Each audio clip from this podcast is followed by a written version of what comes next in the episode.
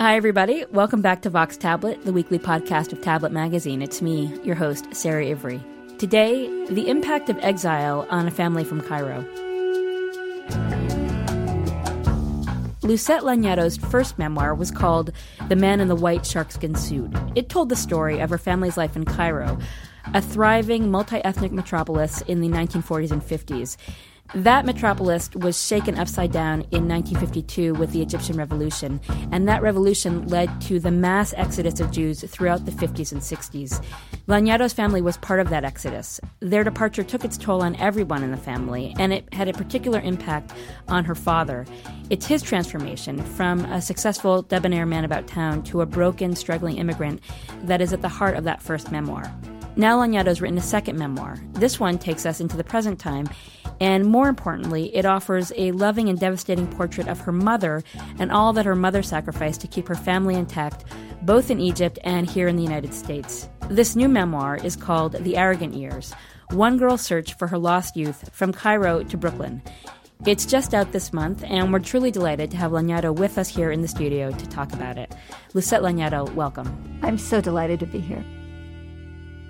Lucette, before we start speaking about your mother, I want to speak about your father, who loomed much larger in your early childhood than your mother did. For people who haven't read The Man in the White Sharkskin Suit, describe for us, please, his personality and your relationship to him as a child. My dad was indeed a larger than life figure. In fact, that was the challenge of the second book, of making my mother as compelling as he was. But to tell you a little bit about him, I described him as a boulevardier, this tall, very striking uh, gentleman, well over six feet, who was always seen um, in his signature white suits. And he I think of him as not simply walking the streets of Cairo, but owning them, uh, going from his business dealings to the cafes and cabarets and casinos that were part of Cairo's once amazingly thriving nightlife. But as you make clear in both memoirs, he lost his way when he left Egypt, when he came to the United States. He didn't ever seem to really gain footing here, and he became increasingly reclusive. Your mother, on the other hand, was much better able to make the adjustment, although she also seemed to have suffered tremendously. And it seems like the first blow for her was not so much the move to the United States, but actually her marriage to your father in the first place. Tell us who your mother was before she got married during that period that you referred to as the quote arrogant years. Yes, again, the, the, the sort of challenge of this new book was to make my mother as vivid a character as my father, which I actually believe she was in in every way. She was very different. Uh, my father was outgoing. Uh, my mother was shy, quiet, uh, a, a teacher, a librarian, bookish. My father had never read a book. Uh, so it was a, a, kind of a classic, you know, what the French call a mésalliance, a, a bad match of two people coming together. He was also 20 years older than her. But she had really, um, before her marriage, she had really come into her own in this spectacular way in a culture where women really didn't go to school much beyond, you know, the age of 12. And, you know, they went on to um, you know, marry a few years later. Maybe they took little jobs as salesgirls or whatever. My mother was very different. She actually um, studied, she read voraciously. She became, um, and that's a central sort of uh, uh, subtext of the book, she became um, uh, the protege of this amazing woman, uh, the wife of a Jewish pasha. Uh, I, my mother was completely enthralled by the Pasha's wife, and most of my childhood was spent, you know, hearing stories about this amazing woman who took my mother under her arm, made her create a library. So you have this amazing kind of uh, you know, working woman in 19 late 1930s, early 1940s Cairo. Um, uh, my mother is building this great library. My mother is doing very well as a teacher. And then the minute basically that she becomes engaged to my dad, it's all over because a woman cannot work. Once she's married, it would be humiliating to the man. And my mother would spend her life mourning that, mourning the loss of her position. So, flash forward to America. Yes, I agree with you. She did a better job. I mean, the whole the whole theme of my first book was sort of what I called the American dream in reverse. You think that immigrants come to this country and they sort of, yes, they struggle in the beginning, but eventually they reach the top. They achieve their, their dreams, uh, prosperity. For my parents, I actually saw the reverse scenario that they come to America and they sort of go further and further, they sink downwards and downwards and fall apart I mean, it's a sort of very sad ending. With my mother, it was a little better. She adapted perhaps a bit better. You know, she ultimately went to work, defied my dad, because, you know, in America, women do that. They work, they have careers. It was the 60s, the 70s. But ultimately, I think she was defeated by this culture too, the coldness of it, the fact that family stopped had stopped being central by the time you know we reached this country.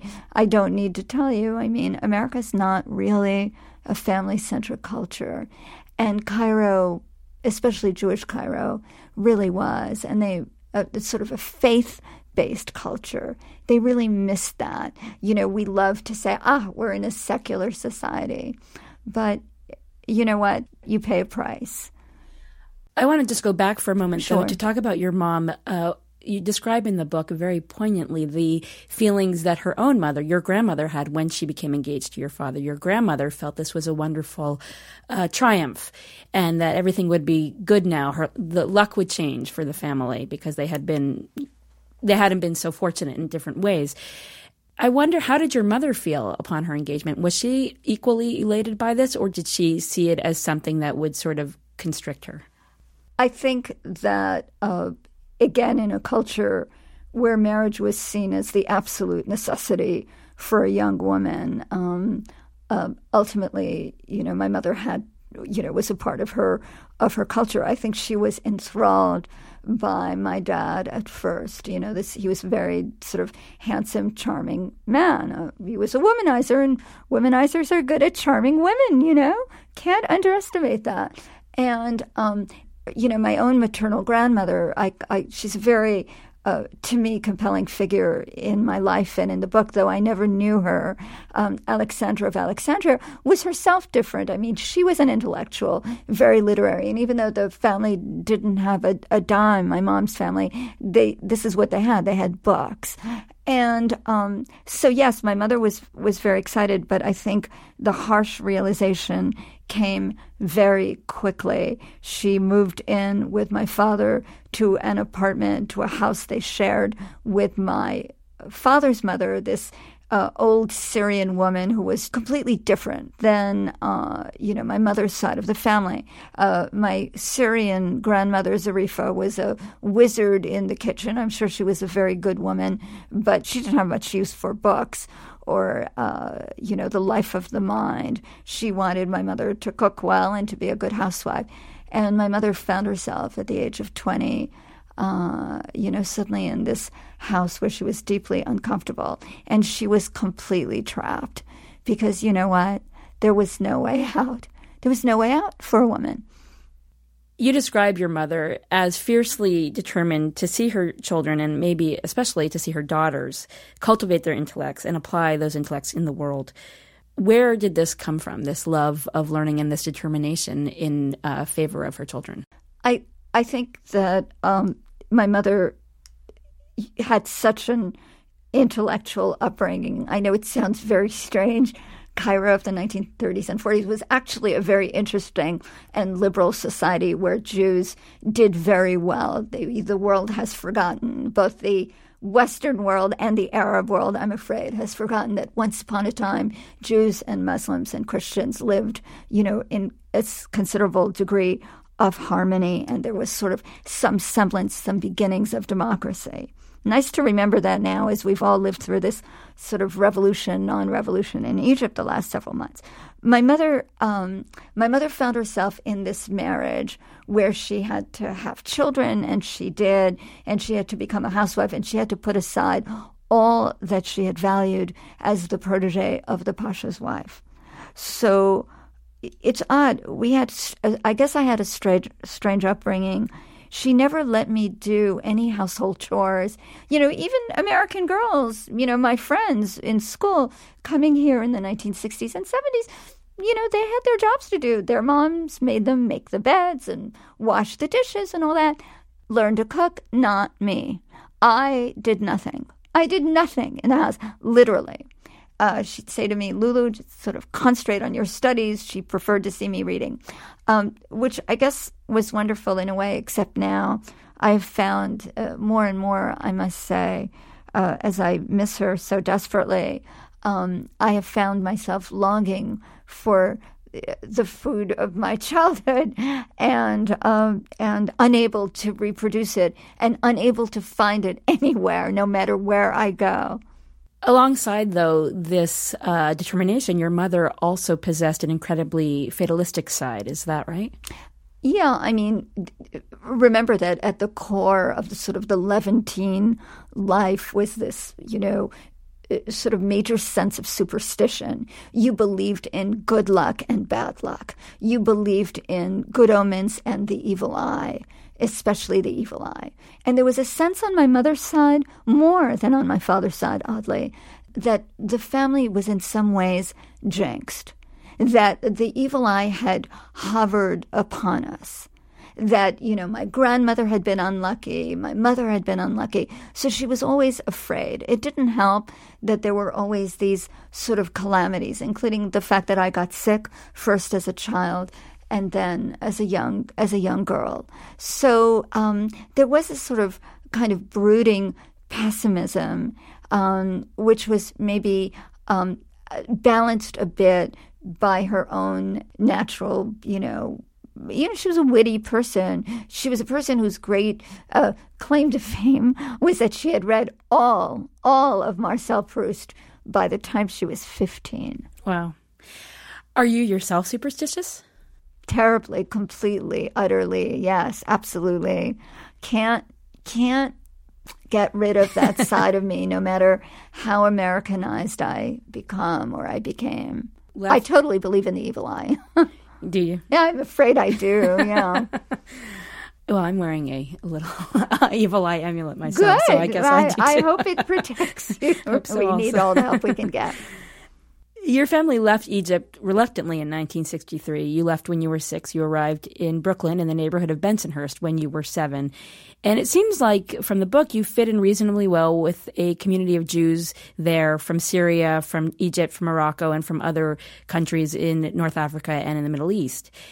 Will you describe that world a little bit for us, the world that centered around the Shield of David synagogue out there in Bensonhurst? Yeah, uh, how beautifully you summarize it. I'm actually very touched um, it was it, it's odd. We were in America, but we really weren't in America because my world for years as a little girl here uh, was centered around this little shul um, on in Bensonhurst and about what I call a swath of about 10 blocks, maybe not even that, where, you know, we all had sort of ended up. Remember, there was a massive exodus of Jews from the Arab countries.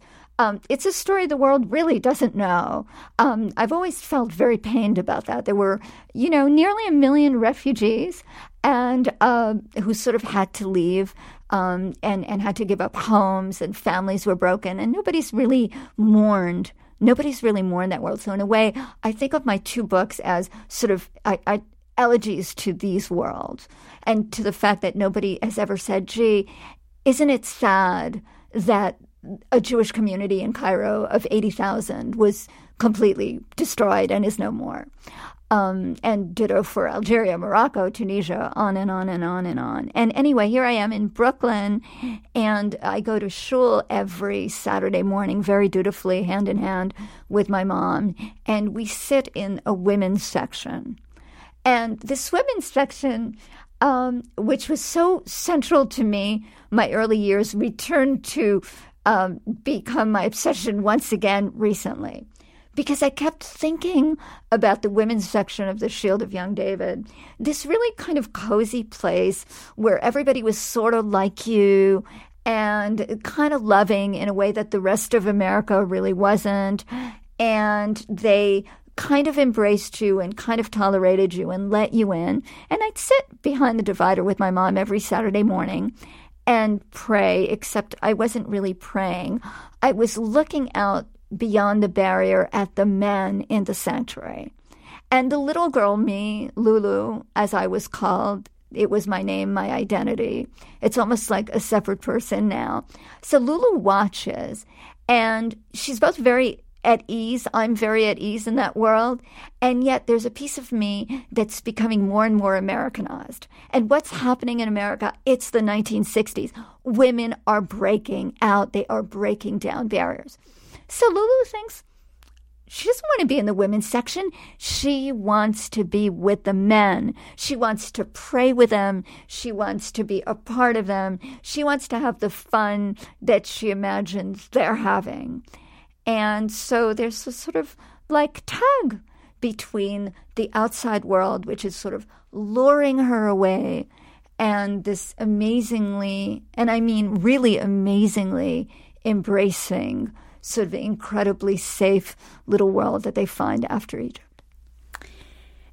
Although you yourself were sort of trying to uh, bring down the mechitza and move into the men's section, I mean, the truth is it was a very cohesive community. And and nevertheless, your mother found herself unable to keep her kids within it, with the exception of one of your brothers. How do you understand that? That you and your sister and, and another brother actually all basically left that community? I, I really, I, I'm going to use a very stark word, but there's no point in sort of pussyfooting around here. I, I really think it was the tragedy of America, a tragedy that Americans themselves are beginning to realize more and more. You know, you have a society here where what is it that parents prize, especially upwardly mobile? They want, they accept the fact that their kids will move away, go away. They'll get into great colleges, they'll have lives of their own, they'll become independent. That's what you get from a typical American family what happens though is unfortunately ultimately the kids do away, do go away. Uh, uh, in many cases they live hundreds if not thousands of miles from their parents. And as their parents grow old well then you know you begin to see the consequences you know of families that only get together once or twice a year my world was originally not like that but i was very i and my sister and my youngest brother were very drawn were very drawn it was there was this very potent lure i didn't want to go to, I remember, to Brooklyn College. Poor Brooklyn College, and I think it's really a very good school with a terrific campus. I wanted to go away. I wanted to, you know, be, you know, whatever an American girl can be. And um, and I left. And by the time I came back, it was too late. When you were 16, your arrogant years hit a terrible roadblock. And we should just say that the arrogant years refer to that kind of time in a girl's teenagehood when she really feels confident that the world is before her and doesn't feel hemmed in or that or broken. Uh, anyway, at that point, in your arrogant years, as you call them, you learned that you had Hodgkin's disease, which is a cancer of the lymph nodes, and you suddenly were undergoing a 10 month period of intensive uh, radiation treatments for cancer. Talk to us a little bit about the impact of that on your psyche. It was incredibly devastating. I, you know, people, again, we love these terms. You know, I think of them as so outrageously cliched and untrue, you know, that you'll get over a trauma, that you'll achieve closure, that you'll move on. And so help me God, I don't think I've ever moved on from, you know, the spring and summer of my 16th year when I had Hodgkin's. Um, my world was completely shattered. And a sort of a premise of this book, and by the way, I better give credit for the Arrogant Years title to F. Scott Fitzgerald. I read Tender Is the Night, believe it or not, as a freshman in college, uh, a few months after I emerged from this horrible illness. And I was very struck by a line in there where he describes his heroine, Nicole, who had been institutionalized and whatever. He says, you know, she had lost the great arrogant years in the life of a pretty girl. So even then, 17, I knew. I knew that in some horrible sense, it was over. I mean, really over. That's the way I felt. The illness had cost me my ability to thrive, even to compete vis-a-vis other women, you know, in the romantic world, in the dating world, whatever. It was sort of this like shattering, shattering um, event uh, that I would really spend uh, the following years, you know, trying to get over. It was incredibly. What was sad is that I didn't see how awful it was for my parents too. They, you know, imagine they're immigrants. We don't have a dime. We're on Medicaid and they don't know what to do. They have their, you know, my mother, I'm the youngest. I she had spent years cultivating me. You know, I was going to go to private school. I was going to have this shining, dazzling career future that was going to be in no way like hers. And then suddenly, sort of like being hit by a sledgehammer. And so, um, The Arrogant Years, my book, is a way to explore this phenomenon that doctors uh, love to call sequela, the aftermath. Except they're always talking about physical sequela. When you have cancer, God forbid, you'll you'll you know develop this, you could develop that, on and on and on and on and on. I wanted to explore the psychological sequela, sort of what happens to a young girl who has this kind of event. But in the book, actually, one of the uh, sequela, one of the after effects that you explore really uh, uh, profoundly is the effect on your mother. It seems like she, in some ways, never recovered from your illness. Right. I think that's actually very, very insightful. And again, my great pain and my great regret is that I didn't see that. I didn't see, I was so sort of caught up in my own pain that I didn't see how completely, you know, wounded she was by, you know, quote unquote what had happened to Lulu. It was it, this is how traumatic it was. They rarely even said the word my parents, my mother, Hodgkin's disease in my house. It was they always used a kind of a euphemism in French. They would talk about ta maladie, your illness. They didn't say Hodgkin's. What's really very striking in in the book is this close bond that you share with your mother and the close bond that your mother shared with her mother back in Egypt. I mean, these bonds are so close they almost, to a reader, can seem suffocating. Uh, in both cases, the mothers cling to their daughters as companions and as bridges to uh, the future, to the outside world. But also, the daughters are these vessels for the mother's failed aspirations that seems like a really tremendous burden to bear. But the way you tell it, it doesn't seem like a burden. You don't seem at all bitter for having to kind of carry this load. Oh, because I didn't see it as a burden. I mean, it's very interesting that that you see it as that. I mean, you see it very clearly. There were these amazing passionate bonds. That's what emerged the most from working on this book, uh, interviewing uh, people, relatives who had known uh, my mother and Alexandra, her mother, at the time, and the recurring image is of the two of them walking through the streets arm in arm, inseparable, never able to let go of each other. And then flash forward uh, to me and my mom. She holds me by the hand here in America. She won't let me go. Um, you know, what can I say? Um, isn't this book my way of expressing how much I miss her at some level. When I realized what was most important to me, what kind of book I wanted to write. And in fact, I sometimes think, uh, bizarrely, I guess, that I almost had to write the book about my father to be able to do the book about my mom. Why? I think writing about my mom was excruciatingly painful in a way that, and emotional, in a way that writing about my dad, the jaunty boulevardier, the womanizer, wasn't. I could do that almost clinically. Ah, he had affairs. Okay, back to the drawing board. You know, right, right, right, right, right. With my mother, my God, there were chapters that took months, months. There was just, I would find myself crying and again, that was very unusual. And yet I knew that if the book, you know, um, God willing, see how superstitious I am, was going to work, that I had to really restrain my emotion. I had to be, um, I, I have to admit, the Wall Street Journal reporter I had been trained to be for, you know, well over a decade. You know, you have to be clinical, impartial, you know, always at a remove, always at a distance.